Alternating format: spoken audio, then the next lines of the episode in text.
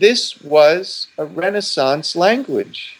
New words were emerging all the time that had to do with the body, with relationships, with emotions, with new ideas, and nature. We can think of it as old and antiquated, but it's actually a language which is 400 years younger than us. Right. And the youth of the language, we could call it the adolescence of it, the teenage of it.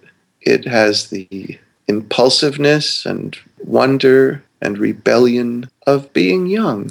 And it can awaken in us those attributes which are so action oriented and filled with discovery and very much in the moment.